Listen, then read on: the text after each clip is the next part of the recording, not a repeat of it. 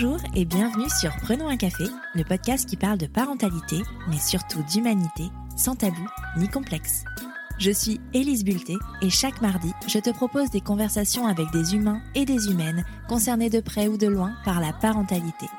Nous échangeons sur des sujets importants de société, souvent éloignés des contes de fées, mais toujours criants d'actualité. En matière de transparentalité, on trouve très peu de témoignages d'expérience. La représentation est très faible et pour cause, l'abolition de l'obligation de stérilisation pour les personnes transgenres date seulement de 2016. Avant cela, il était impossible pour les personnes transgenres en France de changer d'état civil sans passer par la case infertilité. Les questions liées à la parentalité des personnes transgenres sont pour elles un enjeu majeur en matière de reconnaissance, de droit, de filiation et bien plus encore. Quand Sohan a passé l'étape de la transition de genre, il était déjà parent. Et quand il a voulu se renseigner sur le sujet, il a fait face à un vide intersidéral. Il y avait peu d'informations disponibles sur Internet et ailleurs, et surtout très peu de représentation. Pourtant, la représentation est une clé indispensable pour ouvrir les portes du savoir et de la compréhension de ses droits en tant qu'individu. Cette clé, Sohan a décidé de l'offrir à ses pairs en partageant bénévolement son expérience et son quotidien sur Instagram. Dans cet épisode, il nous raconte son histoire, ses difficultés de parent et les différentes étapes par lesquelles il est passé pour être reconnu comme le parent qu'il veut être. Tu penses être seul à galérer? Mets tes écouteurs et prenons un café. Bonjour Sohan. Bonjour. Bienvenue sur Prenons un café. Je suis super contente d'avoir cette discussion ce matin avec toi. Euh, avant de commencer, est-ce que tu pourrais te présenter pour nos invités, euh, nos, nos invités pas du tout, nos auditeurs et nos auditrices qui ne te connaissent pas ben, Bonjour et merci déjà pour euh, ce petit rendez-vous. Et euh, moi c'est Sohan et je tiens le compte Sohan t'informe sur Instagram et je suis papa d'une enfant de 5 ans et je suis également un homme transgenre. Euh, je vais te poser la question traditionnelle de Prenons un café. Je ne sais pas si tu as écouté le podcast, mais euh, la voici. Est-ce que tu as toujours désiré être père? Et j'y ai vachement réfléchi du coup à cette question aussi. Ça m'a, ça m'a un peu euh, posé des choses et je pense que la question elle est compliquée euh, parce que euh, la parentalité, euh, de manière générale, suivant le moment où j'ai été dans ma vie, bah, j'en ai eu envie et j'en ai pas eu envie aussi. Et je crois que j'ai toujours voulu être parent, avoir la responsabilité d'avoir un, un enfant en tout cas. mais par contre, j'ai jamais, je me suis jamais, jamais été à l'aise avec le fait d'être une mère. Mais par contre, un père, euh, ouais, c'est euh, c'est beaucoup plus quelque chose qui me, qui me convient, du coup. Euh, avant d'avoir des enfants, ça voulait dire quoi pour toi être parent? Euh, bah, pour moi, être parent, c'était pouvoir construire une, une cellule familiale, bienveillante, et c'était une notion de, de partage et de transmission, en fait. Ouais. C'est quelque chose que tu as reçu, toi? Euh, bon, je dirais pas que ma famille est une mauvaise famille parce que c'est faux, mais euh, ben, je pense que j'ai eu des manques, comme euh, beaucoup de, beaucoup d'enfants. Et maintenant, à l'âge que j'ai et avec la situation dans laquelle je vis, euh, ben, j'ai envie de changer un peu les choses et de proposer une éducation beaucoup plus ouverte, en fait, que ce que j'ai pu avoir. Ah, donc aujourd'hui, tu as une enfant qui a 5 ans. Euh, à quel moment dans ta vie tu t'es dit, ok, c'est le bon moment, je vais avoir un enfant? À aucun moment. C'est vrai? Comment ça s'est Oui, passé? elle, est, elle est arrivée par. euh, bon, je, je sais, pas trop quoi en faire de ce terme et tout, mais elle est arrivée un peu par, euh, par accident, en fait. hein. Ouais, par surprise? Donc, euh, je dirais plutôt accident. en fait. surprise, euh, c'est un peu connoté euh, positif. Ouais. accident, et c'était pas du tout voulu. C'est arrivé dans, dans une étape de ma vie où je venais de, de perdre ma maman euh, d'un cancer, où ma sœur euh, se diagnostiquait elle-même un cancer trois mois après le décès de ma maman.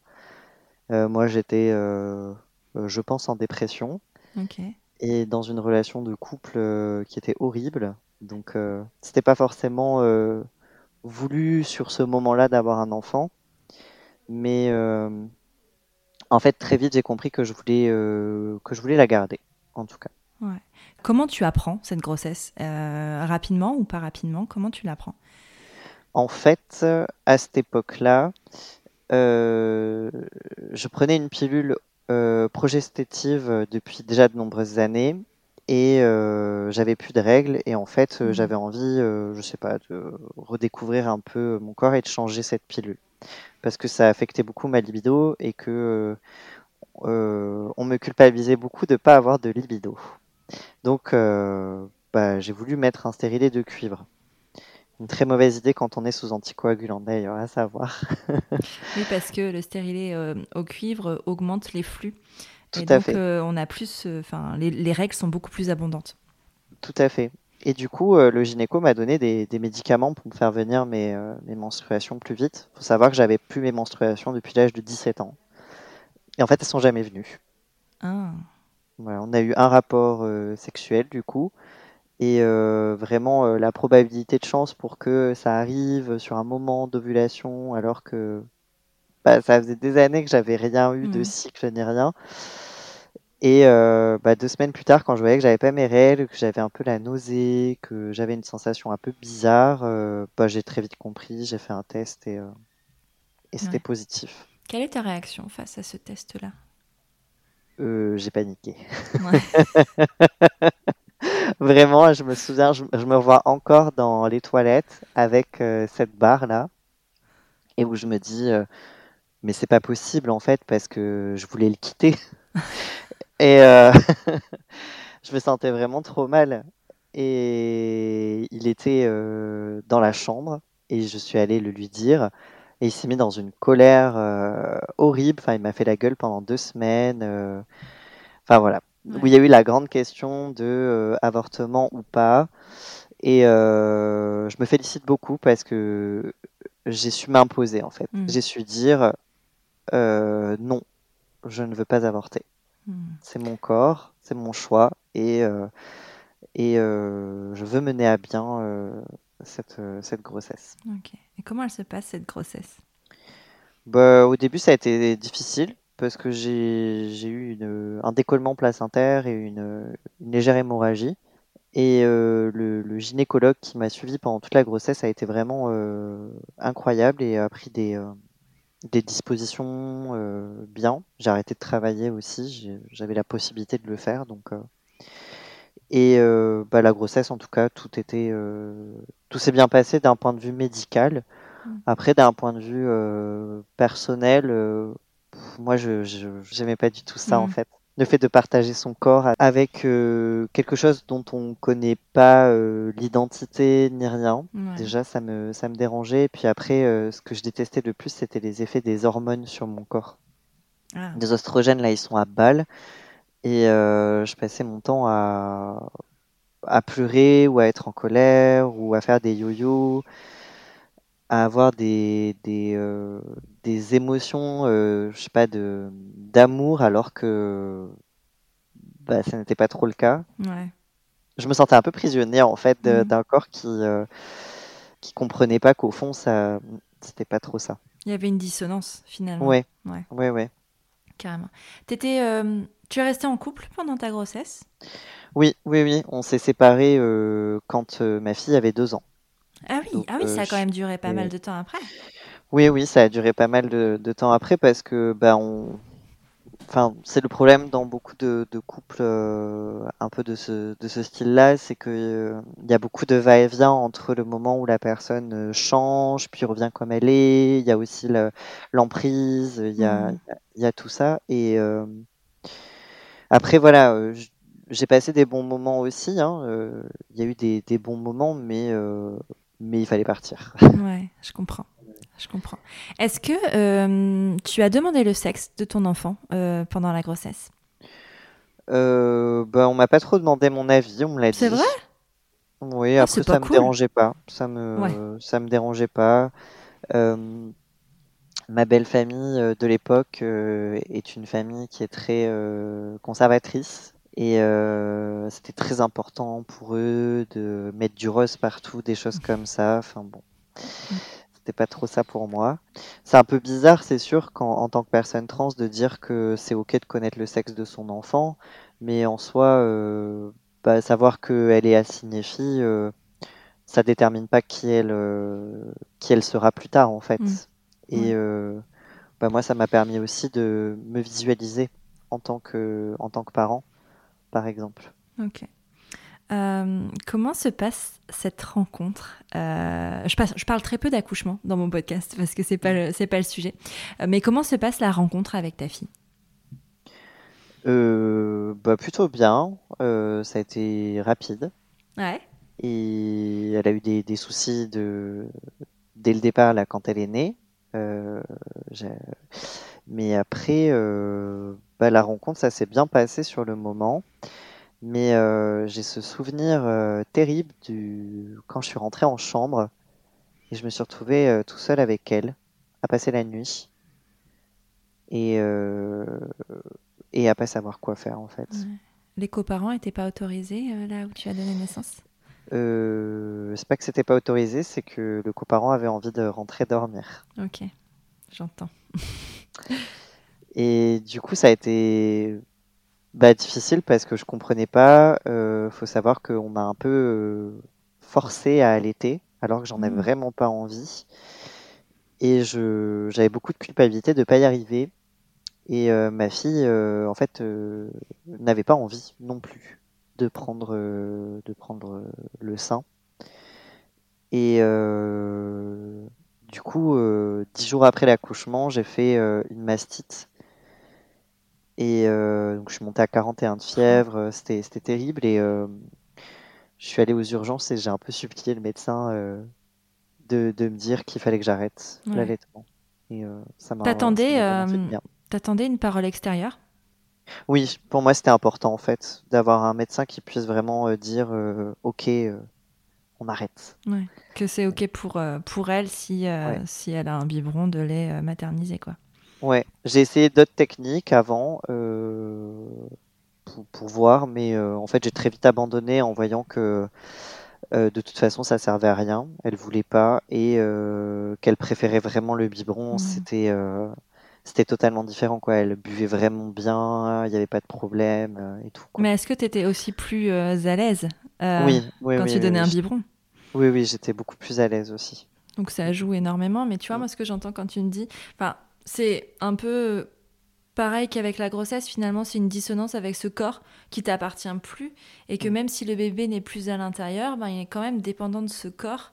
Euh, ben, et donc, par association, un peu à elle et plus complètement à toi. Oui, oui, oui, oui, tout à fait. ça Qui était compliqué. Mais moi, je, suis toujours très hallucinée par ces hôpitaux et ces maternités qui, euh, qui forcent, euh, qui forcent euh, contre le gré des parents parce que c'est tellement un choix personnel. Et l'allaitement est un, tellement un investissement de tout, en termes de temps, en termes d'énergie, en termes de corps, que si tu le fais pas de ton plein gré, Mm. c'est forcément compliqué en fait. Oui, oui, oui, je suis d'accord. Bah, j'ai ce souvenir que euh, je crois que c'était le lendemain ou le surlendemain qu'elle euh, prenait toujours pas le, le sein. où il- En fait, il me disait que la montée de lait euh, n'était pas là et que c'était sûrement dû parce que euh, j'ai été euh, déclenchée euh, avant euh, le terme. Et ils se sont ramenés avec euh, la machine, euh, une machine en fait pour retirer le lait Ah, le tirer, ouais. et euh, à le mettre là pour euh, forcer à ce que le lait sorte. Tout ça sans ton consentement. J'avoue que j'ai du mal à me rappeler exactement parce que pour moi c'était tellement. euh, Je pense que c'est un épisode un peu traumatisant que j'ai un, j'ai un peu occulté, mais euh, j'ai vraiment ce souvenir d'être allongée dans le lit avec deux sages-femmes devant moi, une qui avait ma fille euh, comme ça là à côté, une autre qui montrait à mon à mon ex comment la machine fonctionne et que si on tourne de ce côté ça va plus fort. Et, euh, et lui à côté qui, euh, qui, qui disait allez il faut, euh, faut que ça sorte machin enfin vraiment j'ai j'ai vraiment ce souvenir assez présent ouais, de Ouais. d'allaitement Ok. donc bon moment, moment compliqué. Et une fois que tu passes au, au biberon, est-ce que les relations avec toi et même avec ta fille changent? Ah oui oui oui c'était trop bien de lui faire des biberons c'était vraiment un moment euh, j'appréciais enfin en fait, de la nourrir et elle était contente elle s'endor- elle s'endormait dans les bras euh, c'était trop bien ouais Ouais. ouais, ouais, ça c'était des bons moments Est-ce qu'à ce moment-là de votre vie, tu te sentais plus père que mère déjà? Non, j'avais même pas idée. euh. Non? J'en avais même pas idée que, que ça pouvait être autrement. Je savais même pas que c'était possible en fait, qu'on Ah puisse faire autrement. À quel euh, moment euh, cette possibilité est arrivée dans ta vie? Euh, ben, quand on s'est séparés, en fait, ça faisait déjà quelques mois que je m'étais vachement plongée dans le féminisme. Enfin, c'est-à-dire pour reprendre un petit peu le pouvoir sur euh, mon corps, sur ce qui se passait, et pour commencer à m'éduquer, ben, notamment sur euh, le consentement, les agressions et tout ça. Et euh, quand on s'est séparés, j'ai commencé à lire des livres et à entrer dans une asso de collage féministe. C'est là Ok. que j'ai vu des personnes trans. Et comme euh, beaucoup, j'ai voulu être le meilleur allié du monde. Et du coup, je suis tellement devenu un bon allié que, que du coup, j'ai capté que moi aussi, j'étais trans. T'as voulu vivre l'expérience à fond. Voilà, c'est ça. Non, en fait, euh, enfin vraiment, euh, en, en discutant avec les personnes et en m'éduquant surtout, Mm. je comprenais qu'il y avait beaucoup de choses qui faisaient écho à, à ma vie et, euh, et que, en fait, même en étant séparé, en étant seul à la maison avec ma fille, je pensais aller bien, être heureux. Et je me suis rendu compte que non, il y avait quand même quelque chose qui, qui me rendait trop mal, en fait. J'étais pas épanouie. Et euh, bah, quand j'ai mis le doigt dessus, euh, ça allait beaucoup mieux déjà. Ouais. C'est ce qu'on disait euh, un peu en off tout à l'heure, la force du témoignage, en fait, la force du partage Mm. d'histoire. Et euh, ce moi aussi. Euh, Oui. Le fameux moi aussi, de dire bah, Ah, c'est marrant ce que tu dis, ça fait écho. Euh, je ressens ça aussi. Et donc, du coup, je vais creuser. Et en effet, c'est vers cette, c'est vers l- c'est cette direction en tout cas que je dois emprunter et c'est mon chemin à moi aussi.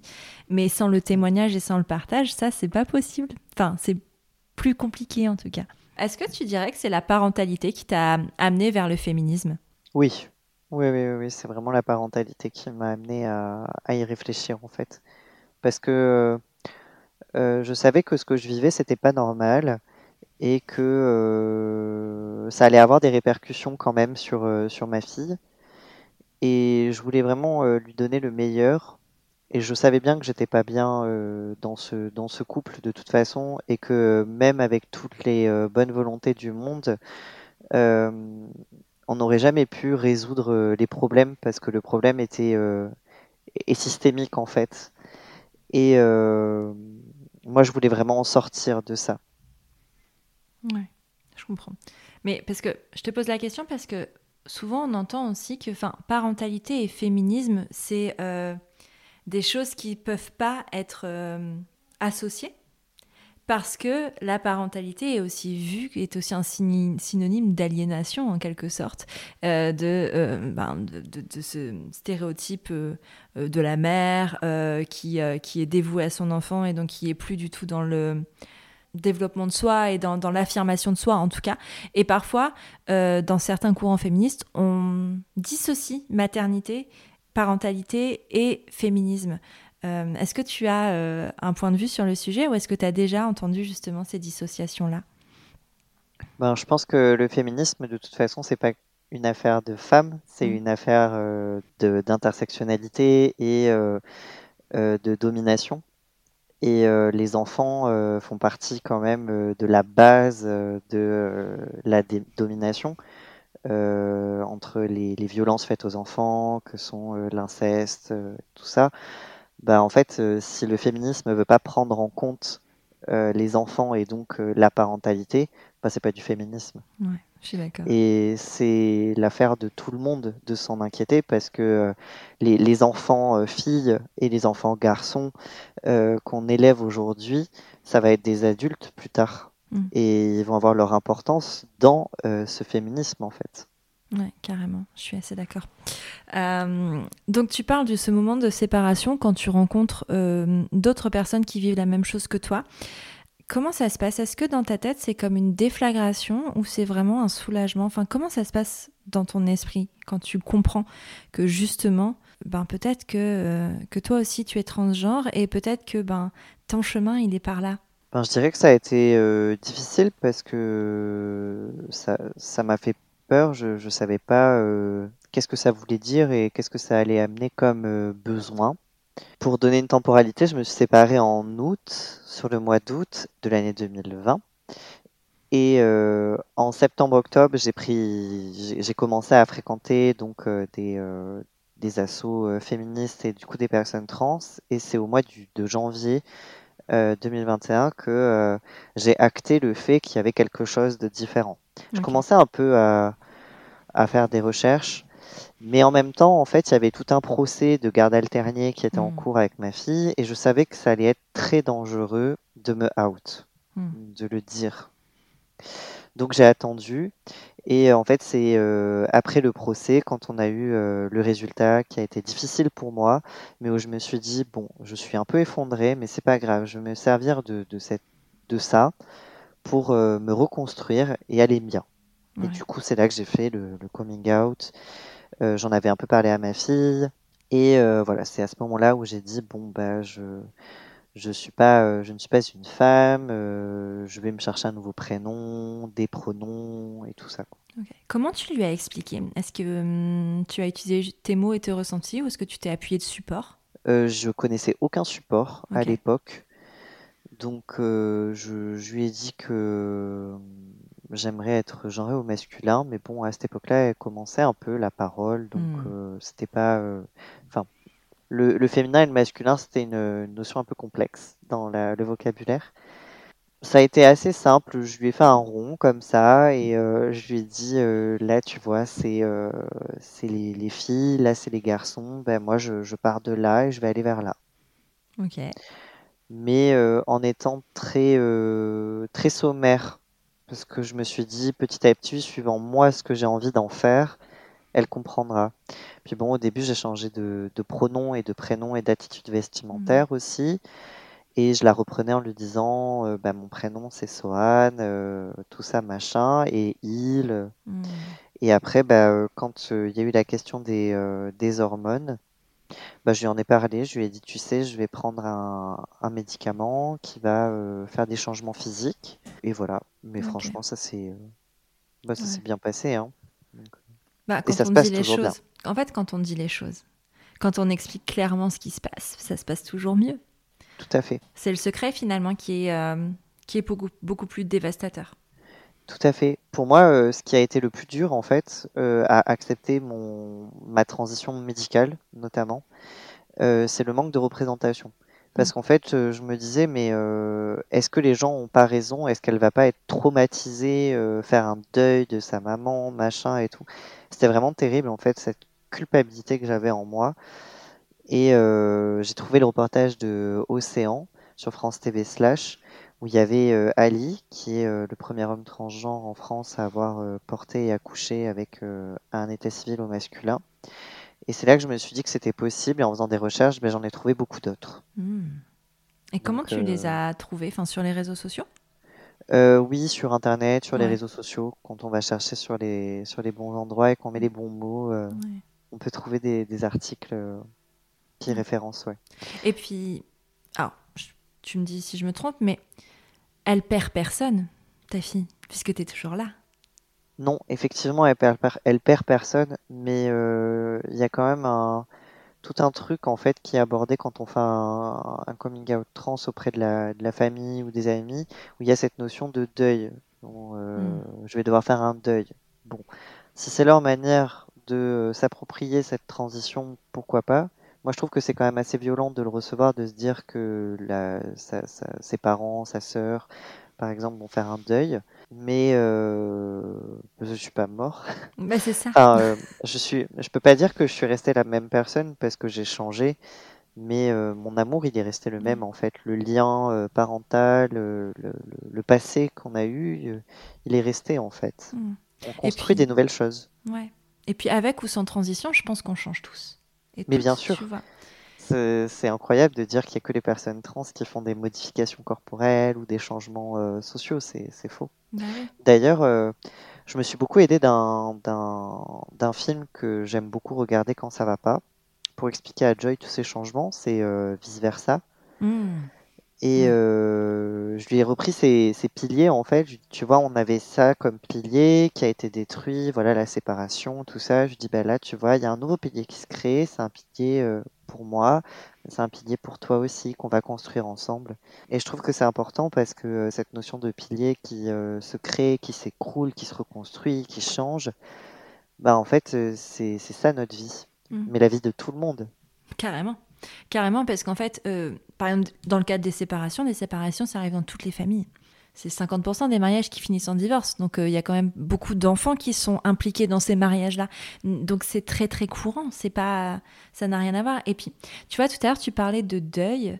Euh, Est-ce que ces personnes qui parlent de deuil sont pas dans le deuil d'une projection de toi et pas de toi vraiment en tant que personne? Bah si, c'est ça le truc. C'est que euh, les, les personnes de sa famille euh, je- et les amis aussi, mais notamment la famille, euh, je pense que quand on a un enfant, on, on projette des choses sur ses enfants, quelle que soit euh, la déconstruction euh, et l'éducation qu'on a, on projette forcément des choses. Mais là où c'est violent, je trouve, c'est de décevoir. Je trouve qu'il n'y a rien de Mm. pire que de décevoir des personnes qu'on aime. Et euh, moi, je trouve que le référencement de deuil, c'est pas le bon mot. Je pense que c'est plutôt une déception, parce qu'il y avait des attentes, une attente que, euh, euh, je sais pas, je refasse ma vie euh, et que j'ai d'autres enfants, que je vieillisse comme ci, qu'il se passe ça, et de voir que ça se passera pas comme ça, ça les met mal à l'aise. Mm. Et ça leur oblige aussi à eux-mêmes de réfléchir à leurs propres peurs et leurs propres projections, en fait, de Ouais. comment est-ce qu'ils se voient. Sauf que bah, moi, je suis pas là pour gérer ça, en fait. Carrément. Il y a des Carrément. Et pour puis- ça. Certes, ça c'est sûr, ils sont très utiles. Euh, et puis, on n'éduque pas nos enfants pour qu'ils deviennent enfin, quelque chose de spécifique. Euh, L'éducation d'un enfant, je pense, et tu me dis si tu es du même avis, c'est donner un maximum de clés. Et après, l'enfant, il fait ce qu'il veut avec ses clés, tu vois. C'est genre, euh, il ouvre les portes avec ou il les ouvre pas. Enfin, je veux dire, c'est euh, selon, mais c'est de, tiens, je te donne ce que j'ai, je te donne mes clés, et après, t'en fais ce que tu veux. Euh, ce deuil de, enfin, cette projection qu'on peut avoir sur nos enfants, et je pense que oui, malgré tout, même si on essaye de pas, je pense qu'on en a plus ou moins tous et toutes de d'imaginer en tout cas ce que notre enfant sera en fonction de ce qu'on ce qu'on lui donne. Après, euh, tu vois, moi, par exemple, euh, euh, j'en ai forcément des projections et des Mhm. attentes envers ma fille. Hein. Euh, je peux pas ne pas en avoir. je pense que c'est, ça fait partie aussi de, de, de l'humanité d'en avoir. Et je pense que je vais devoir travailler euh, si, par exemple, ma fille euh, me dit que euh, elle est cis hétéro, quoi. Ah ouais? Par exemple. Je dis ça au hasard, hein, mais Ouais, ouais. euh, euh, est-ce que peut-être, euh, je pense que je projette déjà sur ma fille le fait que euh, non, euh, euh, elle sera peut-être pas cis hétéro. euh, je veux, par exemple, je lui fais comprendre que euh, elle peut aimer les filles, les garçons, les personnes non binaires, machin, nana, enfin plein de choses comme ça. Et moi, je pense que ce qu'il faut que je travaille, c'est la déception. Hmm. C'est de ne pas lui montrer que je serai déçue, parce que déjà, je ne le serai pas. C'est ok d'être cis, et c'est ok d'être hétéro, et c'est ok d'être les deux à la fois. Euh, mais c'est quelque chose quand même qu'il faut travailler soi-même, parce que quand on passe autant de temps à s'en informer et à se retirer de ces schémas, quand son propre enfant s'y remet, ça peut être, je pense, difficile à accepter. Et puis, la parentalité, enfin, notre, nos enfants nous renvoient aussi énormément de nous en tant qu'enfants, enfin, de nos enfants intérieurs. Donc, parfois, quand. euh, Enfin, je trouve qu'ils ont cet art et cette manière de toucher des trucs qui, en Mm. fait, font partie de nos traumas éventuels et de nos- nos enfances éventuelles et qui, finalement, n'ont rien à voir avec eux. Mais c'est l'image que ça nous renvoie. Et, euh, et parfois, quand ça vient nous titiller comme ça, quand ça vient nous perturber ou nous blesser, c'est peut-être qu'en fait, euh, ben, nous, en tant qu'enfants, il y a quelques années en arrière, on aurait aimé en fait qu'on nous donne, qu'on nous parle de justement tout- toutes ces possibilités, toute cette palette là, et en lui donnant toute la palette, et que finalement si un jour elle te dit bah en fait je suis cis hétéro, je dis bah mais t'avais toutes ces couleurs là, pourquoi t'as pris celle-là? Alors que toi on t'a montré qu'une couleur et t'aurais aimé qu'on te montre toute la palette. Oui, je pense qu'il y a de ça, oui. Tu as bien raison. Mais, mais parce qu'en fait, euh, nos enfants, ce sont nos enfants, mais ils renvoient. Enfin, moi, je trouve qu'il y a quand même, c'est, je pense, le truc le plus incroyable en parentalité, c'est que vraiment, être parent, c'est aussi dealer tous les jours avec nos enfants, mais aussi de prendre soin de notre enfant intérieur en même temps. Quand on a un enfant, quand on vient parent d'un enfant, je crois qu'on vient aussi parent de deux enfants et qu'on comprend. Euh, mais, le deuxième enfant, c'est nous. Hein, mais, euh, mais, mais, du coup, c'est et, et, cette dissonance, parfois, c'est c'est pas très simple de, de faire la part des choses, justement, entre les deux, je trouve. Oui, moi je trouve que la parentalité, ça permet euh, de, euh, de continuer d'exercer le care, l'empathie. Mmh. Je trouve que dans les combats féministes, euh, on incendie un petit peu trop l'empathie en fait et le care parce que ça rappelle trop le rôle des femmes de prendre soin du care. Mais en fait, mais c'est hyper important l'empathie. Enfin, s'il n'y a pas d'empathie, s'il n'y a pas du care, s'il n'y a pas du prendre soin, il y a quoi? De la haine, de la violence, de l'agressivité? Moi, j'ai pas envie de remplacer ça, en fait. Mmh. Donc, les enfants, je trouve que c'est le meilleur moyen d'apprendre la patience, la douceur, l'écoute aussi.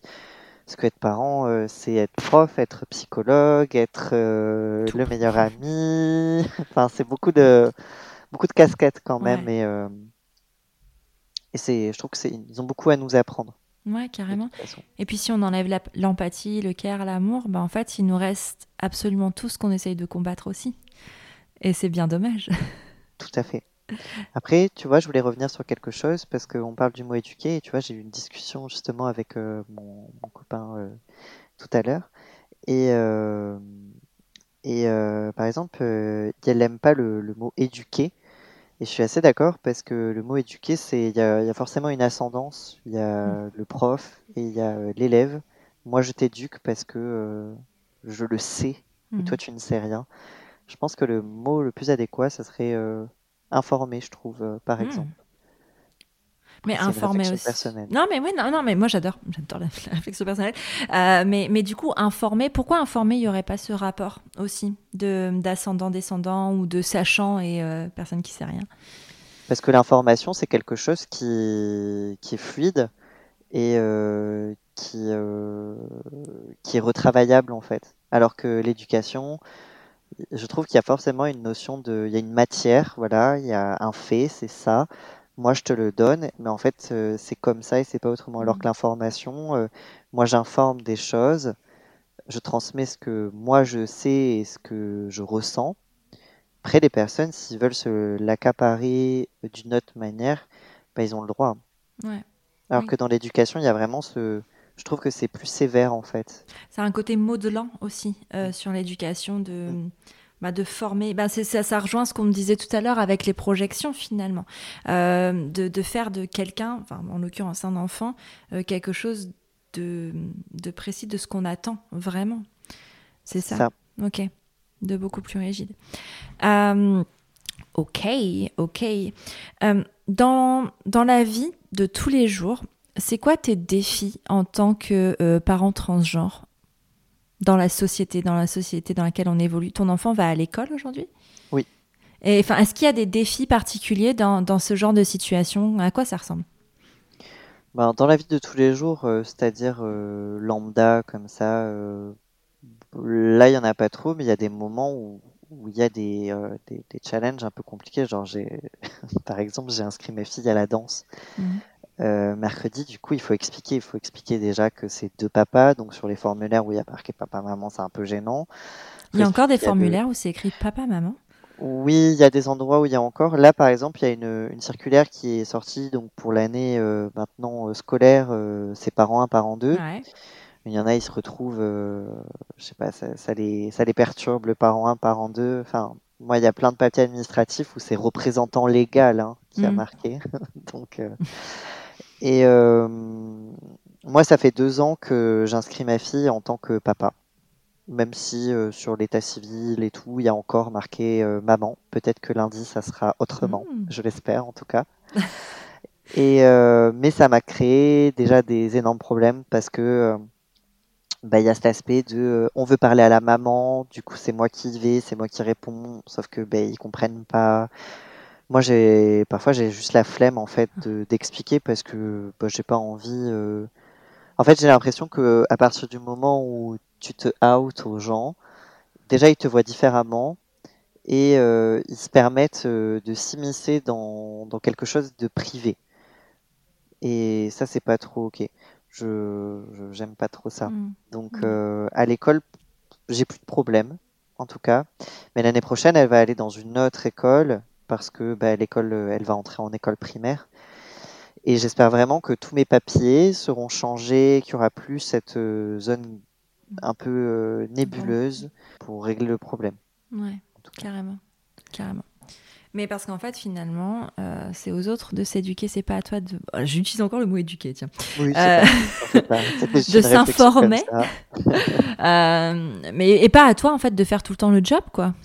Ben, je peux comprendre après que mon cas, c'est un cas qui est un peu euh, atypique, euh, suivant là où on habite en plus. Mmh, euh, euh, que les personnes ne sont pas forcément informées, ne sont pas au courant. Pour moi, il n'y a pas de pas de souci, même si je pense que ça serait au, au gouvernement de mettre en place quand même des euh, des, des, petites formations. C'est pas compliqué, hein, juste une formation pour dire que euh, des fois il y a une personne qui est d'un autre genre, mais qui est référencée comme ça administrativement, mais que euh, voilà. Enfin. Puis aujourd'hui, il y a des supports hein, qui le permettent. Moi, je pense notamment au livre. Euh, à chaque fois, j'oublie exactement. C'est le petit illustré de l'intimité. Je sais pas si tu le ah, connais. Oui, pour les enfants. Oui, ouais, pour les enfants. Euh, oui, oui, c'est vrai, je parle des enfants. Mais en même temps, euh, pour les enfants, mais pour les parents, parce que c'est les parents qui lisent aux enfants. Donc euh, finalement, c'est un peu. Euh, c'est les deux. mais il y a des supports en fait qui permettent ça et, et donc juste de les mettre à disposition des enfants et des parents, ça peut être, ça peut être très intéressant. Si on trouve pas les mots soi-même. Parce que parfois on peut faire des erreurs quand on n'est pas concerné tout simplement. Et, que c'est difficile de comprendre une situation quand on ne la vit pas en fait. Juste euh, quelle qu'elle soit d'ailleurs.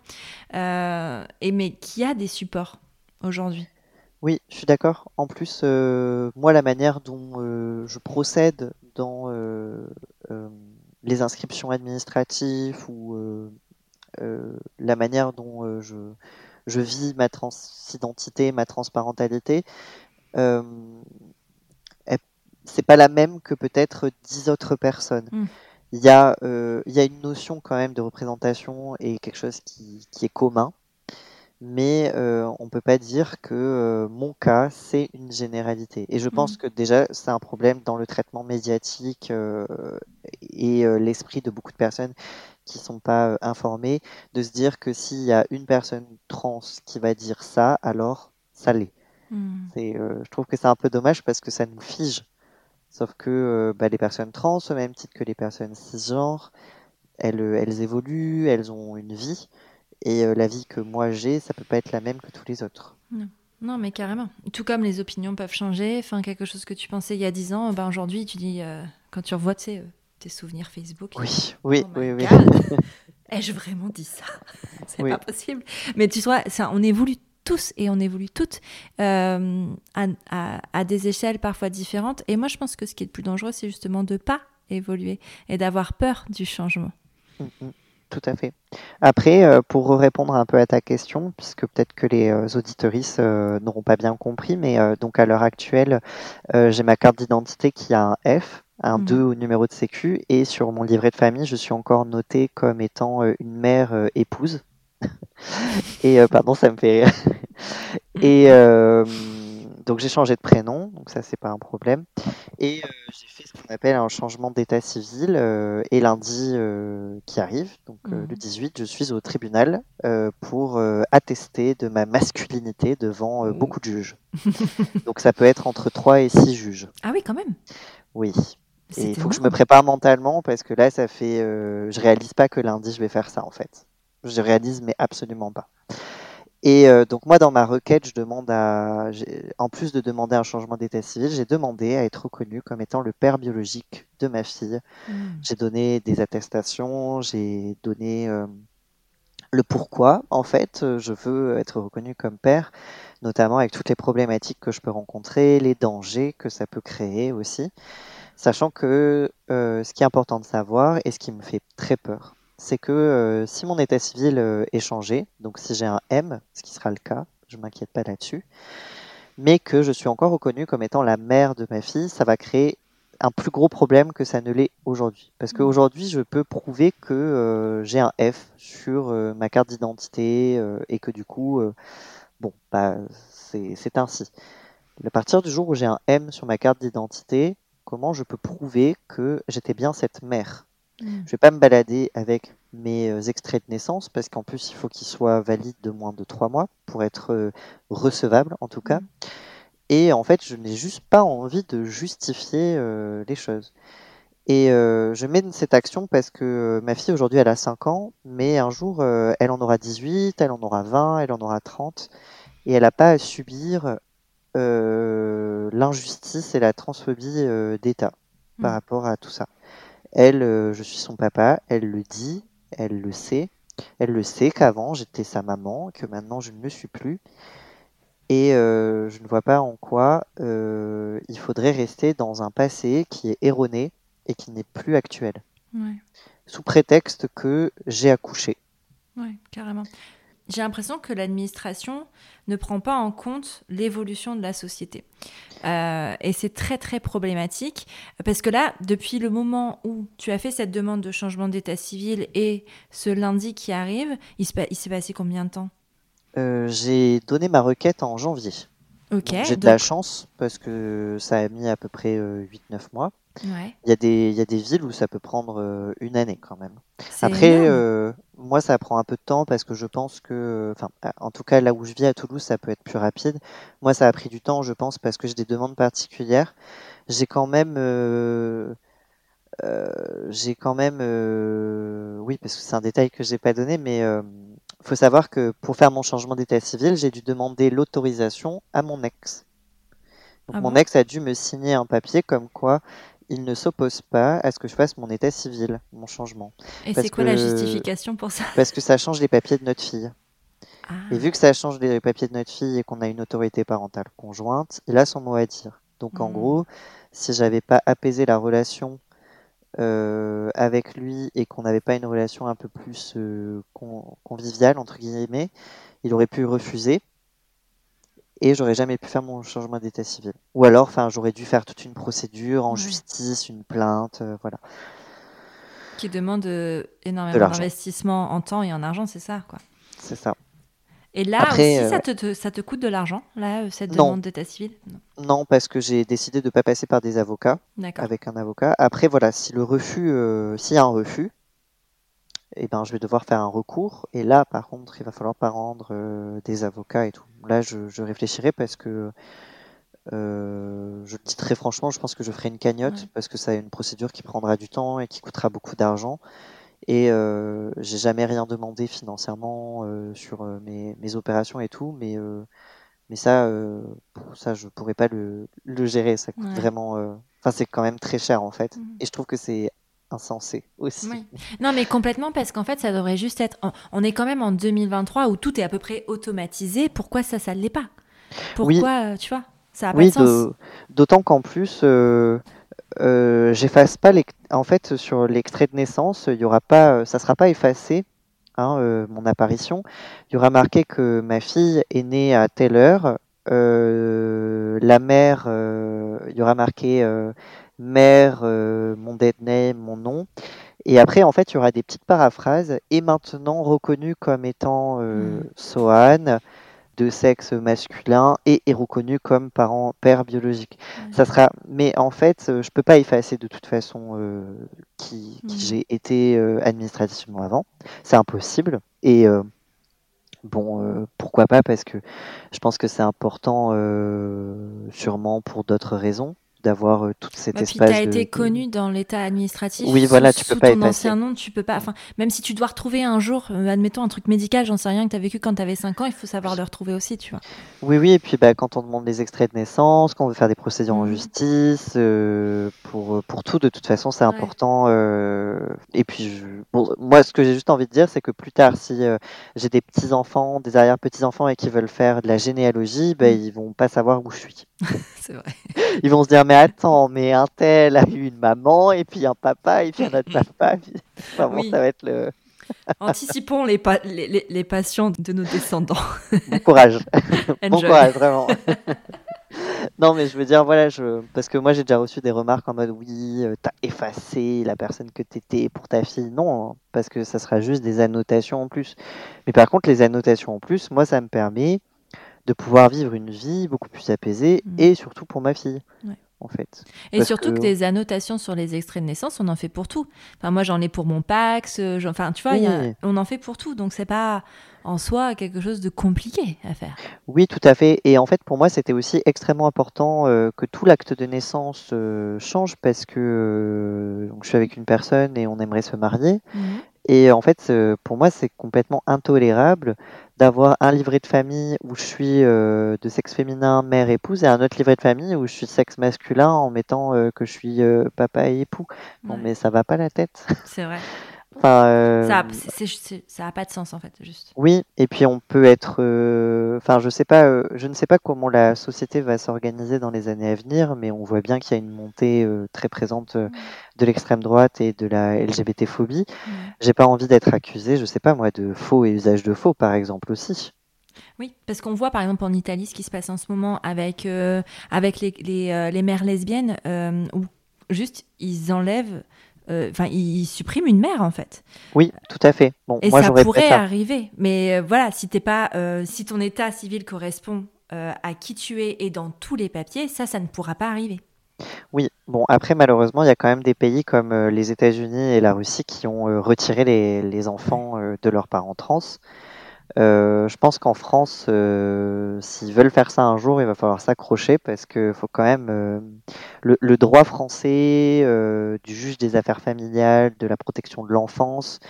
Faut vraiment y aller pour retirer des, une garde à un parent, Ouais. à un parent qui a son enfant depuis des années, qui, euh, enfin vraiment, faut. Je pense que la Russie et les États-Unis, il y a quand même des, des lois euh, Mm. qui sont pas les mêmes qu'en France, Non. même si euh, je pense qu'il faut quand même s'en enquêter en France parce que euh, comparé à ce que euh, les personnes anti-trans peuvent dire, rien n'est immuable, que ce soit Mm. nos corps ou la loi. Ouais. Non, mais complètement. Après, c'est vrai qu'aux États-Unis, le système est vachement différent parce que les pouvoirs en place ont aussi beaucoup d'influences possibles. Bah, la preuve avec tout ce qui tourne autour de l'IVG, par exemple. Oui. Euh, sous- toutes ces questions-là où vraiment euh, l'impact peut être massif et, et assez rapide, euh, alors qu'ici, en France, beaucoup moins parce que le système législatif, le système n'est vraiment pas construit de la même façon. Mais il n'empêche que ça reste inquiétant, il n'empêche que c'est un danger. Et je pense que donner l'information, bah, c'est euh, empêcher, enfin, pas empêcher, mais reculer peut-être. Enfin, plus on donnera l'information, plus, euh, bah, plus ça va ouvrir les esprits et plus on va reculer ces menaces-là, en fait. Enfin, c'est Oui. ma conviction, en tout cas. Oui, et euh, d'ailleurs, euh, ça pas trop. Enfin, je pense que c'est important de, de le dire dans le podcast, mais euh, je, je trouve qu'actuellement, il y a eu euh, pas mal d'articles qui ont été écrits sur le fait qu'il y a une baisse de la natalité euh, en France. Et c'est des discours qui sont très dangereux dans les médias parce que c'est comme ça que ça commence avant de, de venir dire que vu qu'il y a une baisse de la natalité, il faut pousser la, la, la population à faire des enfants. Et la manière la plus simple de pousser la population à faire des enfants, c'est de leur retirer et de réduire les accès à euh, ce qui euh, est contraceptif et, euh, et avortement. Et c'est Mais- très important Ouais. de le comprendre, tout ça. Ouais. Et il y avait un projet, alors je ne sais pas où c'en est, pour le coup, je ne me suis pas renseignée, mais d'inscrire l'IVG dans la Constitution, le droit à l'IVG dans la Constitution. Je ne sais pas où ça en est, ça, toi, t'as l'info? Ben, ça avait été proposé, sauf qu'il y a eu le texte de loi qui retirait les personnes trans, Hmm. euh, parce que le texte de loi, je l'ai plus exactement en tête, mais ça désignait que c'était les femmes. Sauf que Mm. du coup, si on désigne les femmes, du coup, c'est quoi une femme euh, euh, dans la société, dans l'administratif? Donc, ça a jamais été. je crois que c'est. C'est encore ça- en travail, tu crois? Ouais, ça a pas, ça a pas passé la prochaine étape Mm. parce que pour qu'une loi soit constitutionnalisée, il y a beaucoup, beaucoup d'étapes Ouais. avant, euh, avant que ça le soit. Et euh, mais effectivement, je pense que je pense que l'avortement est une, une loi qu'il faut euh, sécuriser absolument. Ouais, carrément. Tu as dans ta bio Instagram euh, une phrase, enfin, je crois que c'est dans ta bio que je l'ai vu, en tout cas une phrase qui dit euh, transparent mais pas invisible. Cette phrase, elle est de toi, elle vient d'où? Enfin, tu nous en parles un peu? Ah, je me souviens très très bien. C'était il y a, je crois à peu près deux ans, avant de commencer. euh, non, euh, ouais, avant de commencer le compte. j'ai une amie non binaire qui a aussi des enfants on allait à la Pride et tout ça, et je savais pas trop quoi mettre sur ma pancarte avec ma fille et tout. Et en fait, quelques jours auparavant, Yel m'a envoyé euh, une petite vidéo drôle où c'est euh, une personne euh, trans qui dit I'm trans, I'm parent, et du coup, elle disparaît juste après, elle dit ah. transparente. Et du coup, je me suis dit, ah, en français, ça peut être drôle, on peut faire un truc en mode transparent mais pas invisible et tout. Du coup, bah voilà. Ok, parce que je la trouve tellement. Enfin, Très parlante. Ouais, c'est ça, elle est pleine de sens cette phrase. Elle est pleine de, de, de, sens. Tu as créé ton compte il y a deux ans, c'est ça que tu, tu disais? Oui, c'est ça. Euh, oui, c'est ça. Ça fait euh, un, deux ans, un peu plus de deux ans. Deux ans et demi, je crois que ça doit faire. Pourquoi tu as créé euh, ce compte Instagram? Bah, J'ai créé ce compte parce que j'avais aucune représentation de parents transgenres. en tout cas, pas en France. Mm. Et même aux États-Unis, c'était un peu, ou dans d'autres pays, il n'y en avait pas trop. Enfin, moi, j'y avais pas accès. Du coup, je me suis dit, bah, euh, peut-être que je peux essayer de faire quelque chose pour euh, montrer. Et euh, au début, c'était beaucoup de personnes trans qui sont venues me suivre pour s'informer. Et puis, en fait, moi-même, de plus en plus, je me suis informé sur, sur tout ça, en fait, et sur tout ce que la, la, transparentalité fait. Parce que dans la transparentalité, il n'y a pas que le fait d'être parent, il y a aussi le fait d'être en couple, d'être un enfant trans, d'avoir des frères et des sœurs trans, par exemple. Transparentalité, ça englobe euh, tout ce qui est de près ou de loin euh, issu de la famille. Et du mmh. coup, bah, je, parle un peu de, tout ça. Et euh, en fait, je suis hyper touché parce que je, trouve que depuis deux ans, depuis deux ans, il y a de plus en plus de personnes transparentes qui prennent la parole, qui se visibilisent et qui s'affirment surtout, et qui mmh. prennent conscience qu'ils peuvent en fait, qu'ils ont le droit. Mmh. Et pour moi, c'est le, c'est la meilleure récompense que j'ai en fait. Ouais, carrément. Et qu'est-ce que ça change d'avoir euh, une représentation? Qu'est-ce que ça change? Ben, je pense que c'est important pour nous en tant que, que parents déjà de se dire que quelque part euh, en France euh, ou à l'étranger, il y a quelqu'un. Il y a mmh. quelqu'un qui va sûrement passer par des étapes un peu similaires et qui pourra nous comprendre si ça va pas, qui pourra nous aider en cas de problème administratif, euh, de recours. Moi, il y a des personnes, par exemple, qui m'ont demandé qu'est-ce que j'avais fait comme mail à l'école pour être, euh, pour que ça se passe bien, euh, qui me demandent mais comment est-ce que tu fais, est-ce que comment ta fille a réussi à t'appeler papa, comment est-ce que tu as expliqué tout ça, et les chirurgies, et la dysphorie de genre? Et euh, là dernièrement, voilà, on m'a demandé euh, est-ce que tu pourras nous donner euh, ta requête au tribunal? Donc la réponse est oui. Quand le tribunal sera passé, je, je, la, je la, publierai pour que tout le monde puisse y avoir accès.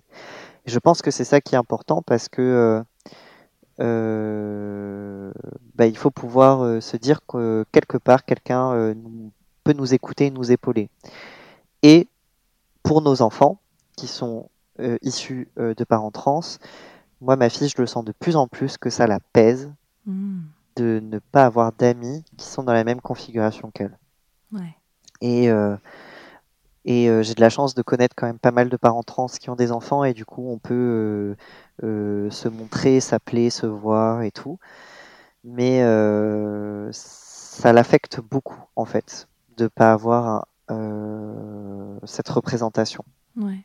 C'est important pour les enfants, pour leur développement. Oui, et là, euh, elle, euh, elle vient de démarrer un âge où j'ai vraiment la sensation que la représentation pour elle, c'est, euh, ça va l'aider à, se construire. Qu'elle puisse avoir des personnes qui ont vécu la même chose, ou au moins une similarité. Et elle comprend de plus en plus qu'est-ce que c'est qu'être trans que être trans, c'est pas juste euh, être une maman et devenir un papa, qu'il peut y avoir d'autres euh, manières d'être trans. Déjà, on est en, bah, à la maison euh, partenaire et, non binaire. Et, et c'est vraiment, vraiment primordial pour elle. Ouais, complètement. Et puis de, de pouvoir, parce que de pouvoir sortir du foyer, dans, dans le sens où bah, parfois nos enfants, en fait, ils vont pas, ils ont des choses à dire et ils ont des choses à, à partager, mais pas au sein du foyer. Euh, comme nous, enfants, on n'avait pas forcément parfois envie de partager avec nos parents et d'avoir justement euh, accès à des personnes qui pourraient la comprendre en fait. Mais à l'extérieur du foyer, je pense que ça peut être en effet important et c'est euh, et parce que parce que c'est compliqué quand tu autour de toi justement il y a, y a personne. Ben, je parle à qui? Oui. Après moi ma fille elle me out en permanence dès qu'elle peut. Euh, là, par exemple, pour la maîtresse, euh, je lui ai demandé si je lui ai dit est-ce que tu as dit à la maîtresse que tu avais deux papas? Elle m'a dit oui. J'ai dit à la maîtresse que j'avais deux papas. Ok. Et euh, je lui dis est-ce que tu lui as dit que j'étais trans? Et là, elle m'a regardé, elle me fait ah non, je lui ai pas dit. Bah, je lui dirai demain. Et je lui dis bah est-ce que c'est ok pour toi que cette année on le dise pas? Hmm. Parce que c'était pas ok pour toi? Bah, je voulais voir. Hmm. Après, euh, bon, la, totalité de l'école maternelle est au courant euh, quand même parce que ma fille, elle le dit souvent que je hmm. l'ai porté, que si, que ça, qu'avant j'étais une maman. Hmm. Et ça, c'est cool. Après, je trouve que c'est vraiment bien qu'elle en parle si librement et que, euh, mais même vraiment, ses copains et copines, quand ils me voient, ils sont fascinés. Ah ouais il y a une fascination euh, chez eux. Ils sont, c'est des amours. Après, ils viennent me voir. Ils me disent, oh, c'est le papa Sohan euh, qui était la maman avant, mm. mais c'est le papa. Ma fille, des fois, elle les reprend. Elle leur dit, mais non, c'est mon papa. Tu dis pas que c'était ma maman. Mais en fait, ils ont des questions qui sont pures, tu sais, euh, sans arrière-pensée, et, et, juste des questions factuelles, en fait. Mais oui, une fois, elle a, elle a, elle a un de ses copains qui est venu à la maison, et son amoureux, pardon. Ah. Ah oui, non, c'est important. J'entends. son amoureux depuis trois ans. Hein, oh, euh, longue relation des deux. Une relation qui dure. Bon, des fois, il y a eu un peu de polyamour avec d'autres enfants, avec d'autres filles. Écoute, elle explique. Et lui, c'est euh, c'est euh, son, ouais, son, son bref. Pas de souci. Et franchement, c'est un amour. Donc, et donc, elle l'a invité à la maison. Et puis, à la maison, il y a quelques photos de moi d'avant, de quand elle est bébé et tout. Je trouve que c'est important qu'elle continue à en voir. Et il lui demande euh, Mais c'est ta maman, ça? Mais t'as pas de maman? Elle lui dit Ben, euh, ben euh, non, c'est mon papa. Et en fait, il pensait que j'étais l'autre papa. Ah. Et du coup, Joy lui dit Mais non, ça c'est papa Sohan. Ça c'était lui avant quand il était maman, mais maintenant c'est un garçon. Et du coup, il me regarde, c'est beau, d'accord. Et puis il lui dit Et lui, du coup, c'est qui? Puis en désignant mon, mon compagnon. Et euh, Jay lui dit ben ça, euh, c'est. Euh, elle dit son prénom. Et il dit d'accord. Elle dit oui, et puis c'est une personne non binaire. et, puis le, et puis le gamin, il a fait ah d'accord. Et puis ils sont partis jouer. Ouais. Bah ouais, mais parce qu'en fait, c'est juste un fait. C'est ça qui est un peu magique avec les enfants, c'est qu'ils ont juste besoin de réponses. Et qu'il n'y a pas d'interprétation, il n'y a pas de peur, il n'y a pas de, enfin, il n'y a pas de tout ça derrière en fait. Oui, tout à fait. Après la non-binarité pour ma fille, euh, bon, j'ai été très euh, très simpliste. Hein, euh, Je mhm. lui ai dit que les personnes non-binaires, c'est des personnes qui n'étaient pas des filles et pas des garçons. Et que du coup, pour inclure tout le monde dans les jeux et dans la vie, c'était important de dire les filles, les garçons, mhm. les personnes non-binaires. Ok. Mais c'est compliqué, je trouve, dans la langue française. Autant je trouve c'est plus facile en anglais. ah oui pour les pronoms. Dans la langue française, je trouve ça hyper chaud parce qu'il n'y en a pas en fait. Moi, je trouve que le pronom IL est insupportable. Mais euh, je veux offenser personne, c'est personnel. Mais même quand tu le dis IL, euh, ben parfois en fait, t'entends elle. Tu sais, mais selon la liaison et tout ça, donc en fait, t'es pas sûr d'avoir dit IL. Et, franchement, je trouve que la, question des pronoms en anglais est beaucoup plus euh, simple à mettre en place que en français. Euh, et, et, je sais pas si. Euh, faut quoi Faut en inventer? Bah, Je pense que dans la langue française, c'est très difficile d'inventer des mm. pronoms. Moi, à titre personnel, si euh, je vivais dans un pays 100% anglophone et tout ça, je pense que j'aurais jamais pris les pronoms i, im, lui, et j'aurais pris des pronoms qu'on appelle. ouais. même pas ça, je pense que j'aurais pris ce qu'on appelle des néopronoms, qu'on appelle. Et parce que je trouve que c'est euh, parce que à, titre personnel bah, je enfin je suis un, garçon mais euh, bah euh, moi par exemple je supporte pas quand on m'appelle monsieur et tout. Ah je trouve que c'est trop enfin bon voilà. Après après on se sent vieux aussi hein. enfin juste hein, ouais, ouais, Moi, j'aime pas qu'on m'appelle madame. Hein. ouais, ouais, c'est ça. Mais euh, même, je trouve que, euh, en fait, euh, quand bien même je suis un garçon, je me reconnais pas non plus dans la binarité de la masculinité comme on l'entend. Et, mm. et qu'en anglais, il y a la possibilité d'utiliser plein de pronoms différents. Euh, je vois pas pourquoi est-ce qu'on devrait se contenter juste de euh, trois pronoms en fait, alors qu'il y a plein de possibilités, ça change rien à personne. Mais en français, c'est rigide. C'est trop difficile. C'est comme euh, l'administration. Enfin, tu sais, il y a ce côté rigide où ça a l'air compliqué, alors qu'en fait, en soi, ça ne serait pas si. Enfin, c'est pas obligé de l'être compliqué. C'est clair. Les formulaires où il y a marqué euh, genre et euh, que les deux genres qui sont proposés, c'est fille, garçon, inutile. Mmh, c'est inutile. Pour moi, les, les, formulaires où il y a marqué genre, il faudrait qu'il y ait une liste déroulante ou alors que tu as un endroit où tu peux écrire de, voilà, ou tes pronoms. Au lieu de marquer genre, tu te demandes les pronoms. Hmm. Enfin, je sais pas, mais. Euh, Un truc libre. Où t'as oui, pas, voilà, c'est ça. pas, t'es pas obligé d'entrer dans une case, c'est toi qui décides. Oui, c'est ça. Le sexe, c'est une chose, euh, le genre, c'est une autre, même si, hmm. bon, euh, ça, c'est un autre débat pour moi, c'est un peu la même chose, le sexe et le genre, mais c'est notre, autre chose. Mais, on n'a pas trois heures non plus.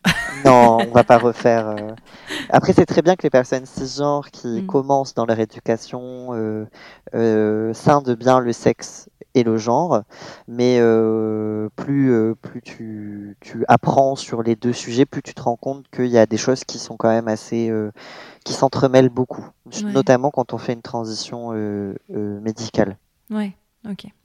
Mais ça, encore une fois, et d'ailleurs, je pense que c'est important de dire aux auditeurs et aux auditrices de sur ces questions-là, en fait, c'est des questions très personnelles que qu'on ne pose pas aux gens.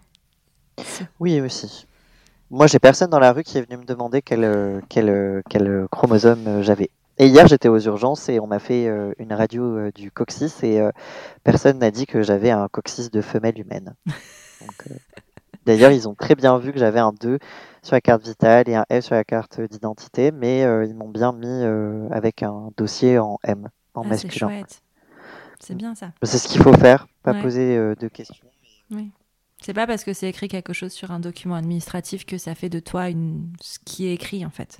Exactement. Euh, au boulot, euh, c'est pareil. Au boulot, euh, bah, j'ai un M. Ah bah, top. eh ben écoute, merci Swan. si on veut te retrouver, si on a envie d'échanger avec toi ou suivre ton travail, ce que tu fais, par où ça se passe? Ben, C'est sur mon compte Insta, Swan t'informe. J'ai une adresse euh, mail aussi euh, qui est dans ma, ma, bio sur Instagram, donc mmh. swantinforme.gmail.com. Moi, je fais ça après de manière totalement bénévole. Ouais. Hein, et sur mon temps libre. Top, trop bien. Bon, on croise les doigts pour lundi. Quand ce sera diffusé, tu auras déjà eu euh, ta réponse, tu auras eu, déjà eu le verdict. En tout cas, on croise fort, fort, fort les doigts euh, pour que tout soit aligné. Je te remercie mille fois euh, pour tout ça, pour ton partage, pour ton partage d'expérience, c'était super. à bientôt. Je te remercie aussi beaucoup. Voilà, c'est terminé pour ce nouvel épisode de Prenons un café. Je te remercie d'avoir écouté jusqu'au bout et s'il t'a plu, je t'invite à le partager sur tes réseaux sociaux, à tes amis dans la vraie vie, bref, au plus grand nombre.